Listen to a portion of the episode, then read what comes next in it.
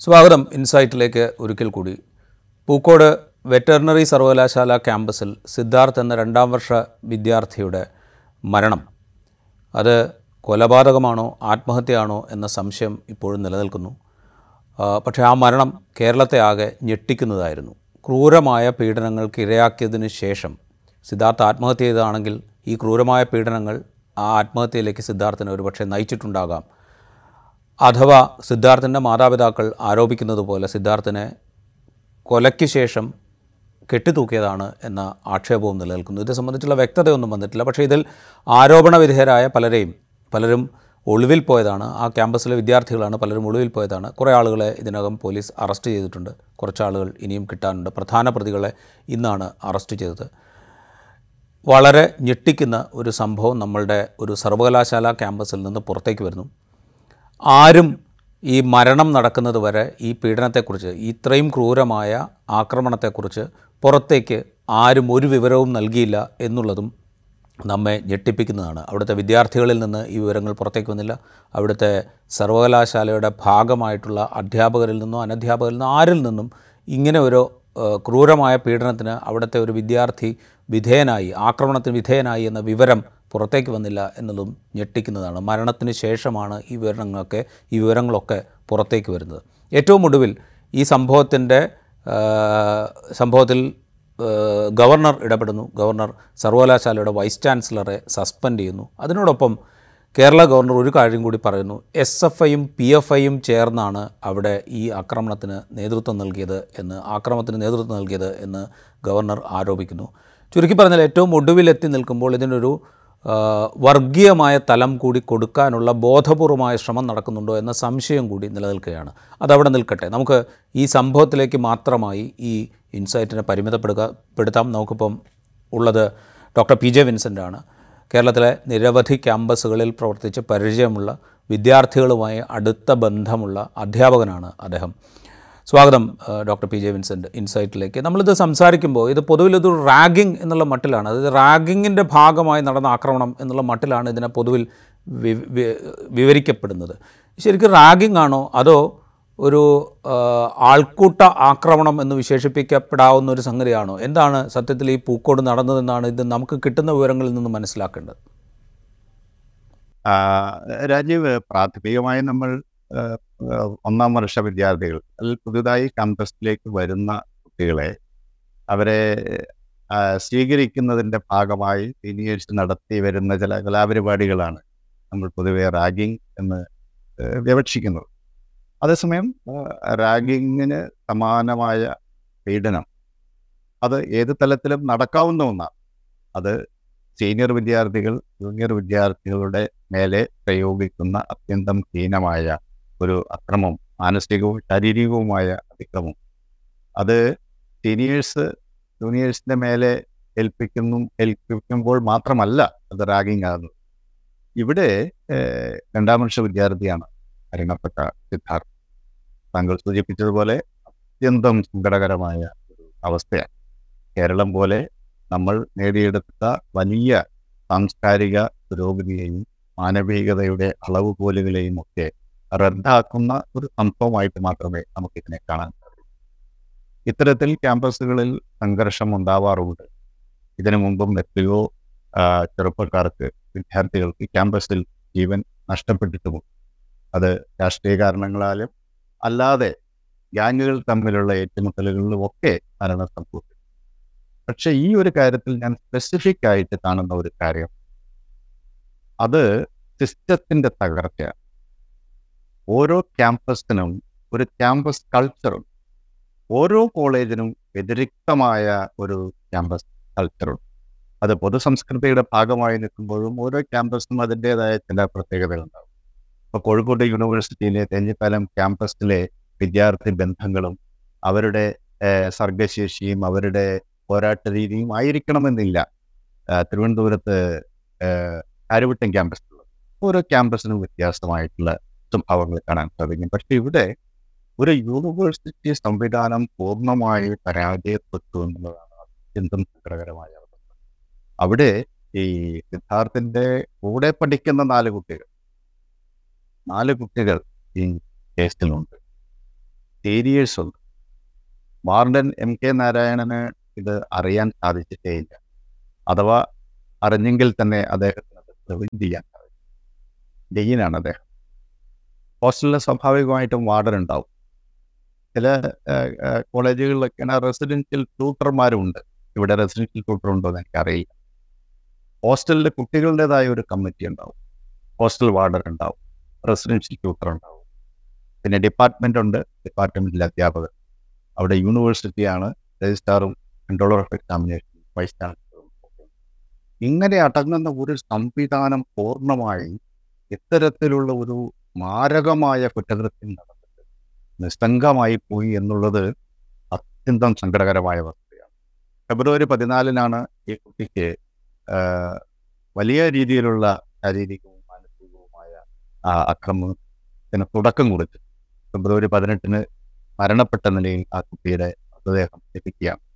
കഴുത്തിലുണ്ടായിട്ടുള്ള മുറിവുകൾ അത് സ്വാഭാവികമായി ആത്മഹത്യ ചെയ്യുമ്പോൾ കഴുത്തിൽ കയറിട്ട് തൂങ്ങി മരിക്ക മരിക്കുമ്പോഴുണ്ടാവുന്നതല്ല എന്ന് പോസ്റ്റ്മോർട്ടം റിപ്പോർട്ടിൽ പറയുന്നു. അച്ഛന്റെ കണ്ണീര് നമ്മൾ കേട്ടതാണ്. മൂന്ന് ദിവസമായി അദ്ദേഹം ഭക്ഷണം പോലും ആ കുട്ടി കിട്ടിയിരുന്നില്ല അപ്പൊ ഇത്തരം ഒരു സംഗതി അവിടെ നടന്നിട്ട് ഹോസ്റ്റൽമേറ്റ് ആയിട്ടുള്ള ആരും പുറത്തേക്ക് വിവരം പറയുന്നില്ല. അവന്റെ സഹപാഠികളായിട്ടുള്ള കുട്ടികളാരും അതിനോട് പ്രതികരിക്കുന്നില്ല. അവിടുത്തെ വാർഡനോ അല്ലെങ്കിൽ ഹോസ്റ്റൽ സംവിധാനമോ ഇത് അറിയുന്നില്ല അവൻ പഠിക്കുന്ന ഡിപ്പാർട്ട്മെന്റ് അറിയുന്നില്ല യൂണിവേഴ്സിറ്റി അറിയുന്നില്ല. അപ്പൊ ഇങ്ങനെ ഒരു സംഭവം നടക്കണമെങ്കിൽ ഒന്നുകിൽ ഈ സിസ്റ്റം പൂർണമായിട്ട് ഇവിടെ പരാജയം എന്ന് തന്നെ നമുക്ക് കാണാൻ സാധിക്കും. ഇത്തരത്തിൽ ഒരു കോളേജിൽ ഒരു ഹോസ്റ്റലിനകത്ത് ഒരു കുട്ടി പീഡനത്തിന് വിധേയമായി മൂന്ന് ദിവസത്തോളം പരസ്യമായി അവനെ മർദ്ദിക്കുന്നു. പല രൂപത്തിലുള്ള പീഡനങ്ങൾക്ക് വിധേയമാക്കുന്നു. അത് ആ ക്യാമ്പസ് സമൂഹം ആദ്യം അറിയണം. വിദ്യാർത്ഥി സമൂഹം അറിയണം. ഇത് ആരും അറിയുന്നില്ല. അത് അപങ്കുരം തുടരുന്നു ആത്മഹത്യ. ഇത് ഒരു ഒരു സിസ്റ്റമിക് ഫെയിലിയറാണ് സിസ്റ്റം ഇല്ലാതായിരിക്കുന്നു എന്നാണ് അതല്ലെങ്കിൽ മുഴുവൻ സിസ്റ്റ ആ സിസ്റ്റത്തിന്റെ ഭാഗമായ മുഴുവൻ ആളുകളും കുറ്റവാളികളാണ് എന്ന് പറയേണ്ടത് അപ്പം ഇത്തരത്തിലൊരു സിസ്റ്റമിക് ഫെയിലിയർ എങ്ങനെ ഉണ്ടായി എന്നുള്ളത് പൊതുസമൂഹം തീർച്ചയായിട്ടും ആഴത്തിൽ ചിന്തിക്കേണ്ട ഒരു കാര്യമാണ്. എന്തൊക്കെ ബുദ്ധിമുട്ടുകൾ ഉണ്ടായാലും കുട്ടികളാണ് നമ്മുടെ ക്യാമ്പസിൽ പഠിക്കുന്നത്. അവരിപ്പോൾ എല്ലാവരും നല്ല കുട്ടികളായിരിക്കണമെന്നില്ല. പല ആളുകൾക്കും പലതരത്തിലുള്ള ദുശീലങ്ങളുള്ളവരുണ്ട്. കുട്ടികളിൽ തന്നെ അത്തരം ദുശീലങ്ങളുള്ളവരെ കറക്റ്റ് ചെയ്യാനുള്ള മെഷീനറിയുമുണ്ട്. പലപ്പോഴും ഇന്നിപ്പോൾ ഈ പ്രതിപട്ടികയിലൊക്കെ കാര്യമായി വിമർശിക്കപ്പെടുന്ന ഒരു പ്രസ്ഥാനമാണ്. നമ്മളൊക്കെ ക്യാമ്പസിൽ പക്ഷേ കാണുന്ന ഒരു കാഴ്ച പലപ്പോഴും ക്യാമ്പസിനെ നേരായി നടത്താൻ വേണ്ടി മുന്നിട്ടിറങ്ങുന്ന ഒരു സംഘമായിട്ട് പലപ്പോഴും എസ് എഫ് ഐ പ്രവർത്തകരെ ഞങ്ങൾ കാണുന്നു അതൊരു വളരെ പോസിറ്റീവായ കാര്യമാണ്. കേരളത്തിലെ ക്യാമ്പസുകളെ ചലനാത്മകമായി നിലനിർത്തുവാൻ പൊതുരാഷ്ട്രീയ കാര്യത്തിന് ഇടപെടുവാൻ അതുപോലെ പൊതുസമൂഹത്തിന് ഭക്ഷണം കൊടുക്കാനും രക്തം കൊടുക്കാനും ഇതൊക്കെ ഞങ്ങൾ സ്ഥിരം കാണുന്നതാണ്. ഇപ്പൊ ഏതെങ്കിലും ഒരു ആവശ്യത്തിന് മെഡിക്കൽ കോളേജിൽ നിന്നോ ഒക്കെ ഒരു ഒരു റെയർ ബ്ലഡ് ഗ്രൂപ്പ് വേണം എന്ന ആവശ്യമായ ഒരാൾ കോളേജിൽ വന്നു കഴിഞ്ഞാൽ ആദ്യം രക്തദാനത്തിന് മുൻകിട്ടിറങ്ങുന്നത് ആ കോളേജിലെ കേരളത്തിലെ ഏറ്റവും വലിയ വിദ്യാർത്ഥി പ്രസ്ഥാനം എന്ന നിലയ്ക്ക് കേരളത്തിലെ വളരെ പുരോഗമനപരമായ ഒരു പങ്ക് അവർ വഹിക്കുന്നു. അതുകൊണ്ട് തന്നെ എസ് എഫ് ഐയുടെ ഉത്തരവാദിത്വം ഏറ്റവും വലുതാണ് എന്ന് ഞാൻ കരുതുകയാണ്. കാരണം അവർക്ക് ഈ കാര്യത്തിൽ മറ്റ് വിദ്യാർത്ഥി സംഘടനകളെക്കാൾ ഉത്തരവാദിത്വം. കാരണം അവരെ വളരെ ശ്രദ്ധാപൂർവം പ്രതീക്ഷയോടെ നോക്കിക്കാണുന്ന ഒരു വിദ്യാർത്ഥി സമൂഹമാണ് കേരളത്തിൽ അതുകൊണ്ടാണല്ലോ കേരളത്തിലെ ക്യാമ്പസുകളിലെ ഏറ്റവും വലിയ വിദ്യാർത്ഥി പ്രസ്ഥാനമായി അവർക്ക് മാറാൻ സാധിക്കും ആ പ്രതീക്ഷ തകർക്കുന്ന ഒരു സംഭവമായി ഒരു സംഭവം പോലും ഉണ്ടാകരുത് എന്നുള്ളതാണ്. അത് വീഴ്ചയായിട്ടാണെങ്കിൽ പോലും ഒരു സംഭവം പോലും അങ്ങനെ ഉണ്ടാവാൻ പാടില്ല. അങ്ങനെ ഉണ്ടായിട്ടുണ്ടെങ്കിൽ തീർച്ചയായിട്ടും അത് സഫൈ എന്ന സംഘടന അത് പുനർവിചിന്തനം നടത്തിയ മതിയാവും. അതാണ് ഒന്നാമത്തെ കാര്യം. രണ്ടാമത്തെ കാര്യം ഞാൻ സൂചിപ്പിക്കുന്നത് ഇത് ഒരു വിദ്യാർത്ഥി സംഘടനയുടെ ഒരു രാഷ്ട്രീയ പാർട്ടിയുടെയോ ഒരു പ്രധാന വിഷയമല്ല. ഇന്ത്യയിലെ മൊത്തത്തിൽ നമ്മുടെ സമൂഹത്തിൽ വളർന്നു വരുന്ന മാരകമായ ക്യാൻസർ പോലെ പടർന്നു പിടിക്കുന്ന പിടിക്കുന്ന അക്രമോത്സുകതയെക്കുറിച്ച് പറയാതെ. അതായത് നമ്മുടെ പൊതുസമൂഹത്തിലെ പ്രായമായ നമ്മൾ ഓരോരുത്തരും കാണിക്കുന്ന അക്രമത്തിന്റെ അളവിന് കയ്യും കണക്കില്ല ഈ തോന്നിവാസങ്ങളെല്ലാം ചെയ്തിട്ട് നമ്മളുടെ കുട്ടികളോട് നിങ്ങൾ അഹിംസാവാദികളായിട്ട് ജീവിക്കൂ എന്ന് പറഞ്ഞാൽ നടക്കുമോ? എന്തിനേറെ ഇന്ന് ലോകത്തിലെ ഏറ്റവും പോപ്പുലർ ആയിട്ടുള്ള ജനകീയ മാധ്യമമാണ് കലാരൂപമാണ് സിനിമ. ഇപ്പോൾ ഇറങ്ങുന്ന ആയിരം നേടിയിട്ടുള്ള സിനിമകളിലെ അക്രമരംഗം സുബോധമുള്ള മനുഷ്യന് കണ്ടിരിക്കാൻ പറ്റുമോ? അത് രജനീകാന്തിന്റെ ജയിലറാണെങ്കിൽ ആനിമൽ എന്ന് ഇറങ്ങിയിട്ടുണ്ടായി വലിയ ഹിറ്റായിരുന്നു. ബോളിവുഡ് ഹിറ്റായിരുന്നു. എന്തുമാത്രം അക്രമമാണ്? അലാർ എന്ന് പറഞ്ഞ ഇന്ത്യയിലെ ഏറ്റവും വലിയ സ്റ്റാർ പ്രഭാസിന്റെ സിനിമ. ഇങ്ങനെ മലയാളത്തിൽ ഇറങ്ങിയിട്ടുള്ള ആദ്യ കിടക്കും അത് അല്ലെങ്കിൽ പ്രശാന്ത് സംവിധാനത്തിൽ വലിയ വിപ്ലവകരമായ സിനിമയായി മാറിയ ചെയ്യും ഇങ്ങനെയുള്ള സിനിമകളൊക്കെ എടുത്താൽ അതൊരു വയലൻസിന്റെ അങ്ങേയറ്റത്തെ പ്രയോഗമാണ് കാണുന്നത്. അതുപോലെ തന്നെയാണ് നെറ്റ്ഫ്ലിക്സ് സീരീസുകൾ. ഒന്നുകിൽ ലാസ്റ്റ് സീരീസ് അല്ലെങ്കിൽ ഈ സീരിയൽ കില്ലേഴ്സ് നായന്മാരായിട്ടുള്ളതായിരിക്കും അല്ലെങ്കിൽ വ്യാപകമായ ലോസ്റ്റ് സീരീസ് ആയിരിക്കും. ഇങ്ങനെ മനുഷ്യനെ അപമാനീകരിക്കുന്ന എല്ലാ ഘടകങ്ങളും ഉള്ള ഒരു സമൂഹമായി നമ്മൾ മാറി പലസ്റ്റീനിൽ നടക്കുന്ന കൂട്ടക്കൊലയും നമ്മൾ പലപ്പോഴും കണ്ടത് ഭക്ഷണത്തിന് വേണ്ടി ക്യൂ നിൽക്കുന്ന മനുഷ്യന് നേരെ ബോംബ് ഇട്ടിട്ട് നൂറുകണക്കിന് ആളുകൾ കൊല ചെയ്യപ്പെടുന്നു ലോകം നിശബ്ദമായി നോക്കുന്നത് ഇങ്ങനെ ഒരു വലിയ അക്രമ പരതയുടെ പൊതു പശ്ചാത്തലമുണ്ട് ഉത്തരേന്ത്യയിലെ ആ പഞ്ചായത്തുകൾ പോകേണ്ടതൊക്കെ അനുഭവം ഇത് മോബ് ലിങ്കിങ് ആണ്.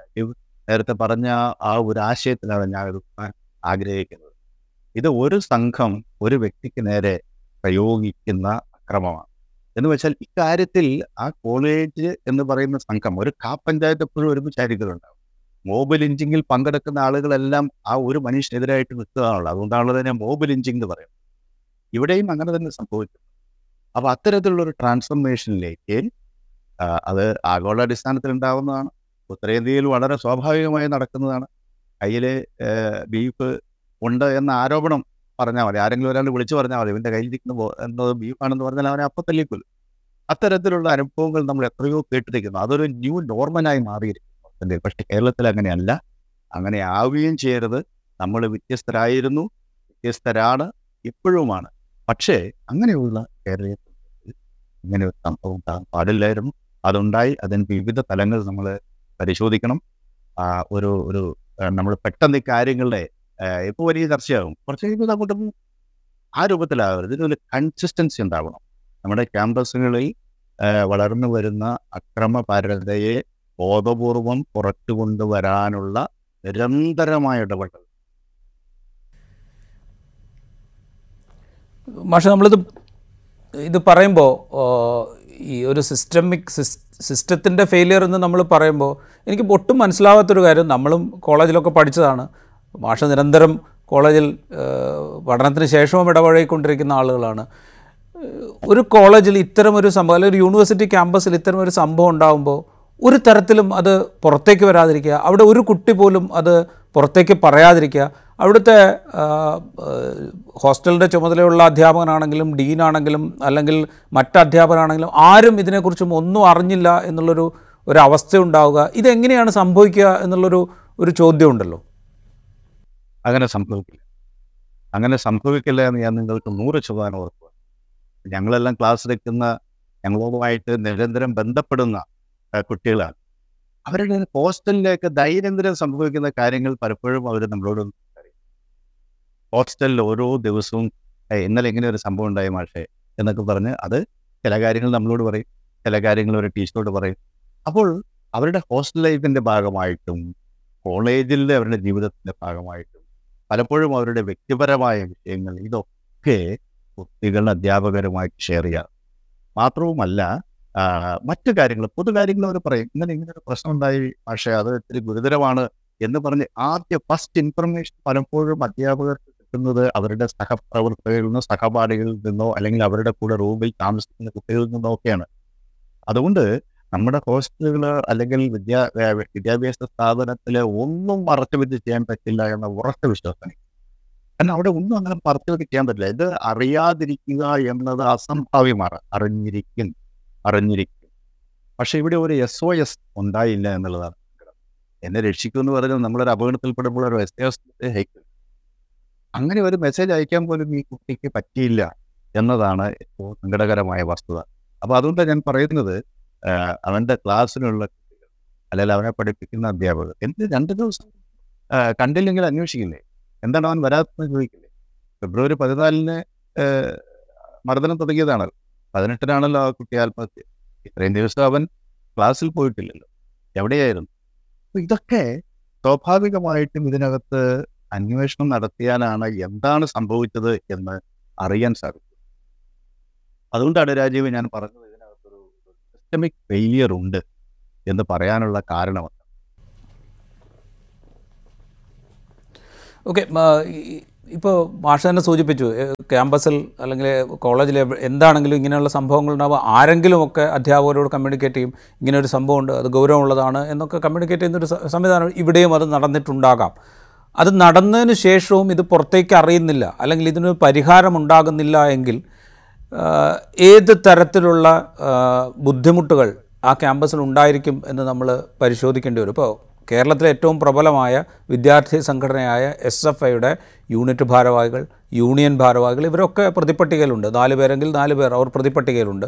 അപ്പോൾ ഈ രാഷ്ട്രീയമായ ഭയം അതാണോ ഈ ഈ വിവരങ്ങൾ പുറത്തു വരുന്നതിന് തടസ്സമായത്? അതോ അതിനപ്പുറത്തേക്ക് ഈ രാഷ്ട്രീയ പാർട്ടികളെ അല്ലെങ്കിൽ വിദ്യാർത്ഥി രാഷ്ട്രീയത്തെ വിദ്യാർത്ഥി രാഷ്ട്രീയ സംഘടനയൊക്കെ സംഘടനാ സംവിധാനത്തിന് പുറത്ത് മറ്റു രീതിയിൽ നിയന്ത്രിക്കപ്പെടുന്ന ചില സംവിധാനങ്ങൾ ഉണ്ടായിട്ടുണ്ടോ? എന്താണ് സാറിന് തോന്നുന്നത്? ഇത് യഥാർത്ഥത്തിൽ ഒരു അന്വേഷണത്തിനെ അത് നമുക്ക് കണ്ടെത്താൻ പറ്റുള്ളൂ. പക്ഷേ നമ്മുടെയൊക്കെ അനുഭവത്തിൽ നിന്ന് അറിയുന്ന ഒരു ഒരു സംഗതി എന്താ വെച്ചാൽ ഇപ്പോൾ സംഘടനക്കകത്ത് തന്നെ ഒരു സംഘടനയിൽ അംഗമായിട്ടുള്ള മുഴുവൻ ആളുകൾ ഏകശിലാരൂപത്തിൽ ചിന്തിക്കുന്നവരല്ല. അവർ പല തരത്തിൽ ചിന്തിക്കുന്ന പല ആശയങ്ങളുള്ള ആളുകൾ. ഒരു ഇഷ്യൂ വന്നു കഴിഞ്ഞാൽ വ്യത്യസ്തമായ അഭിപ്രായങ്ങൾ അപ്പോഴേ വരും. അവനെ അടിക്കാൻ പാടുണ്ടോ എന്ന് ചോദിച്ചാൽ അടിക്കണമെന്ന് പറയുന്ന പത്ത് പേരുണ്ടെങ്കിൽ അടിക്കണ്ട എന്ന് പറയുന്ന പറയുന്ന ഒരു അഞ്ചു പേര് അതിലുണ്ടാവും. അപ്പൊ അതുകൊണ്ട് ഇങ്ങനെ ഒരു തീരുമാനമെടുത്തിട്ട് നടപ്പാക്കിയാൽ ഒരുപക്ഷെ ആ സംഘടനയ്ക്കകത്തുള്ള പല ആളുകളും ഇത്തരത്തിൽ ഒരാവേശത്തിന്റെ പുറത്തൊക്കെ തീരുമാനമെടുക്കുമ്പോൾ ഏത് സംഘത്തിലും വളരെ മക്യൂറായിട്ട് ഒന്ന് അപ്പൊ അവരാണ് പെട്ടെന്ന് ഇടപെടുന്നത് അത് പറ്റില്ല അങ്ങനെ സമാധാനം ചെയ്യുക. അത്തരം കുട്ടികളുണ്ടാവും. അവരെ അധ്യാപകരെ വിവരം അറിയിക്കും അല്ലെങ്കിൽ പൊതു ജനാധിപത്യ പ്രസ്ഥാനത്തിന്റെ ഭാഗമായി ഈ ക്യാമ്പസിലൊക്കെ ഇടപെടുന്ന രാഷ്ട്രീയ പ്രവർത്തകരുണ്ട്. അവരോട് വിളിച്ചു പറയും ഇങ്ങനെ ഒരു വിഷയത്തിൽ ഇടപെടുന്നുണ്ട് അത് അത് നമ്മൾ പരിഹരിക്കണം അടിയന്തരമായതിൽ ഇടപെടണം. ഈ രൂപത്തിൽ ഇടപെടുന്ന ആളുകൾ എല്ലാ സംഘടനയിലുമുണ്ട് എല്ലാ പാർട്ടിയിലുമുണ്ട് എല്ലാ വിദ്യാർത്ഥി സംഘടനകളുമുണ്ട് അത് അതാണ് ചെക്ക് ആൻഡ് ബാലൻസസ് എന്ന് പറയുന്നത്. അത് അതല്ലെങ്കിൽ പിന്നെ ഈ യൂത്തിന്റെ ഒരു ആവേശ തിരയിളക്കമായിരിക്കുമല്ലോ ഇത്തരം വിദ്യാർത്ഥി ഒരുപക്ഷെ കേരളത്തിലെ പൊതു രാഷ്ട്രീയ പാർട്ടികളെക്കാൾ മച്ചുറായിട്ട് പെരുമാറുന്ന വിദ്യാർത്ഥി സംഘടനയാണ് പല സന്ദർഭങ്ങളിലും രാഷ്ട്രീയ പാർട്ടികളെക്കാൾ ക്ലാരിറ്റിയോടുകൂടി മെച്യൂരിറ്റിയോടുകൂടി വിഷയങ്ങളിൽ ഇടപെടുന്നത് എസ് എഫ് ഐയുടെ തന്നെ നേതാക്കളെ നിങ്ങൾ ശ്രദ്ധിച്ചു. അതേസമയം വളരെ വൈകാരികമായി പ്രതികരിക്കുന്ന എത്രയും സന്ദർഭങ്ങളും ഉണ്ടായിട്ടുണ്ട്.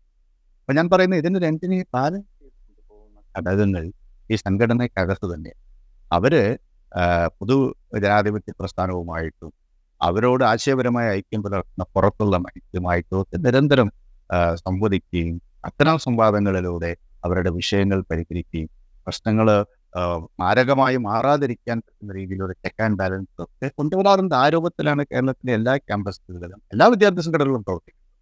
അതിപ്പം ഈ രാഷ്ട്രീയ പാർട്ടികളോട് അഭ്യർത്ഥിയത വിദ്യാർത്ഥി സംഘടനകൾ മാത്രമല്ല മതസംഘടനകളുടെ ഭാഗമായിട്ട് എത്ര വിദ്യാർത്ഥി സംഘടനകൾ അവർ തെരഞ്ഞെടുപ്പിൽ മത്സരിക്കുന്നില്ല എന്നുള്ളൂ. അവർ ക്യാമ്പസുകളിൽ വളരെ സിസ്റ്റമാറ്റിക് ആയിട്ട് ആശയപ്രകടനം ഒരു പക്ഷേ ഇതെല്ലാം കൂടെ ചേർത്തിട്ടാണ് കേരളത്തിന്റെ വിദ്യാഭ്യാസ. നമ്മൾ പൊതുവെ പറയുമ്പോൾ S F I K S U A B V P ഇങ്ങനെയൊക്കെയുള്ള മുഖ്യധാര രാഷ്ട്രീയ പാർട്ടികളുടെ വിദ്യാർത്ഥി സംഘടനകളുടെ മാത്രമേ പൊതുസമൂഹം പെട്ടെന്ന് കാണുകയുള്ളൂ. അത് മാത്രമല്ല ധാരാളം മത സംഘടനകളുമായിട്ട് അപ്ഡേറ്റ് ചെയ്തിട്ടുള്ള സംഘടനകൾ ജാതി സംഘടനകളുമായി അപ്ഡേറ്റ് ചെയ്തിട്ടുള്ള ചെറിയ ചെറിയ കൂട്ടായ്മകളൊക്കെ അവരൊക്കെ ക്യാമ്പസുകളിൽ സംഘടനാ പ്രവർത്തനം നടത്തുന്നുണ്ട്. അവരൊന്നും ഒറ്റപ്പെട്ട ഐലൻഡ്സ് അല്ല ഒറ്റപ്പെട്ട ദ്വീപല്ല തുരുത്തല്ല അവർ അവരുടെ ഈ പൊതുസമൂഹത്തിൽ പ്രവർത്തിക്കുന്ന രാഷ്ട്രീയ പാർട്ടികളുമായിട്ട് മതസംഘടനകളുമായിട്ട് ജാതി കൂട്ടായ്മകളായിട്ടൊക്കെ നിരന്തരം ആശയപരമായി ബന്ധപ്പെടുകയും അവരോട് ബന്ധപ്പെട്ടാണ് അവർ ഈ ക്യാമ്പസിനകത്തും പ്രവർത്തിക്കുന്നത്. അതുകൊണ്ട് അത്തരത്തിലുള്ള ഒരു ചെക്ക് ആൻഡ് ബാലൻസസ് സ്വാഭാവികമാണ്.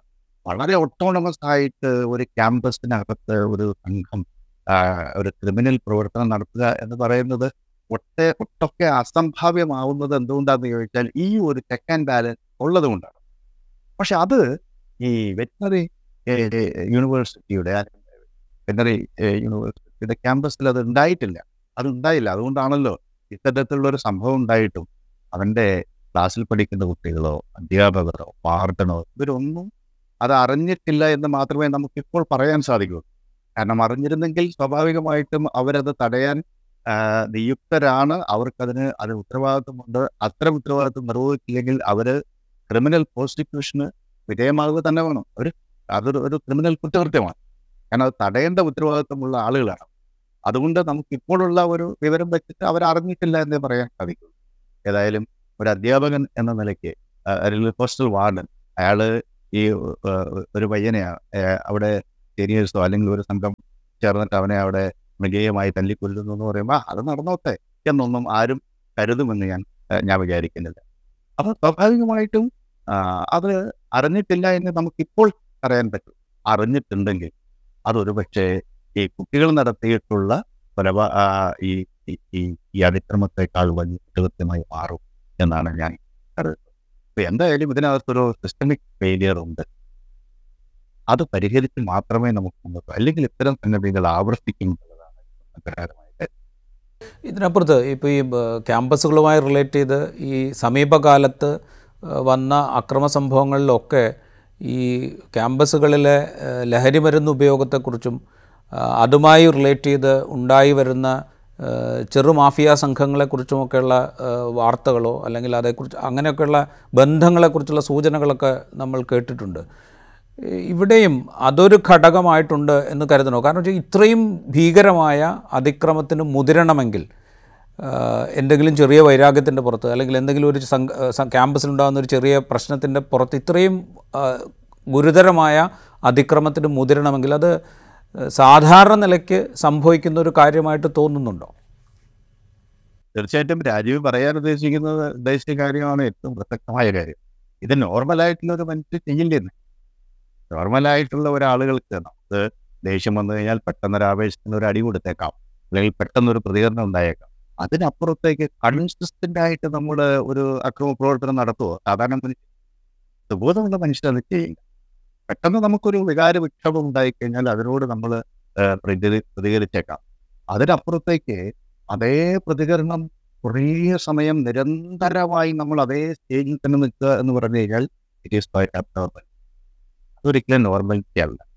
അപ്പൊ അത്തരം ഒരു അബ്നോർമൽ ലെവലിലേക്ക് പോകുന്നതിന് പിന്നിൽ അത് ക്യാമ്പസുകളിൽ മാത്രമല്ല സമൂഹത്തിൽ അങ്ങനെയാണ്. ഇപ്പോൾ നമ്മുടെ ചുറ്റുവട്ടം നടക്കുന്ന കുറ്റകൃത്യങ്ങളുടെ ഒരു ഗ്രാവിറ്റി എടുത്തു കഴിഞ്ഞാൽ എത്ര ഭീകരമാണ് ചെറിയ കുഞ്ഞുങ്ങളെ ഇന്നലത്തെ വാർത്ത പതിനൊന്ന് വയസ്സായ പതിനൊന്ന് മാസം അടിച്ചടിച്ചടിച്ച് കൊണ്ടിട്ട് അത് കുറ്റിക്കാട്ടിന് തിരുവനന്തപുരത്ത് പോവുക.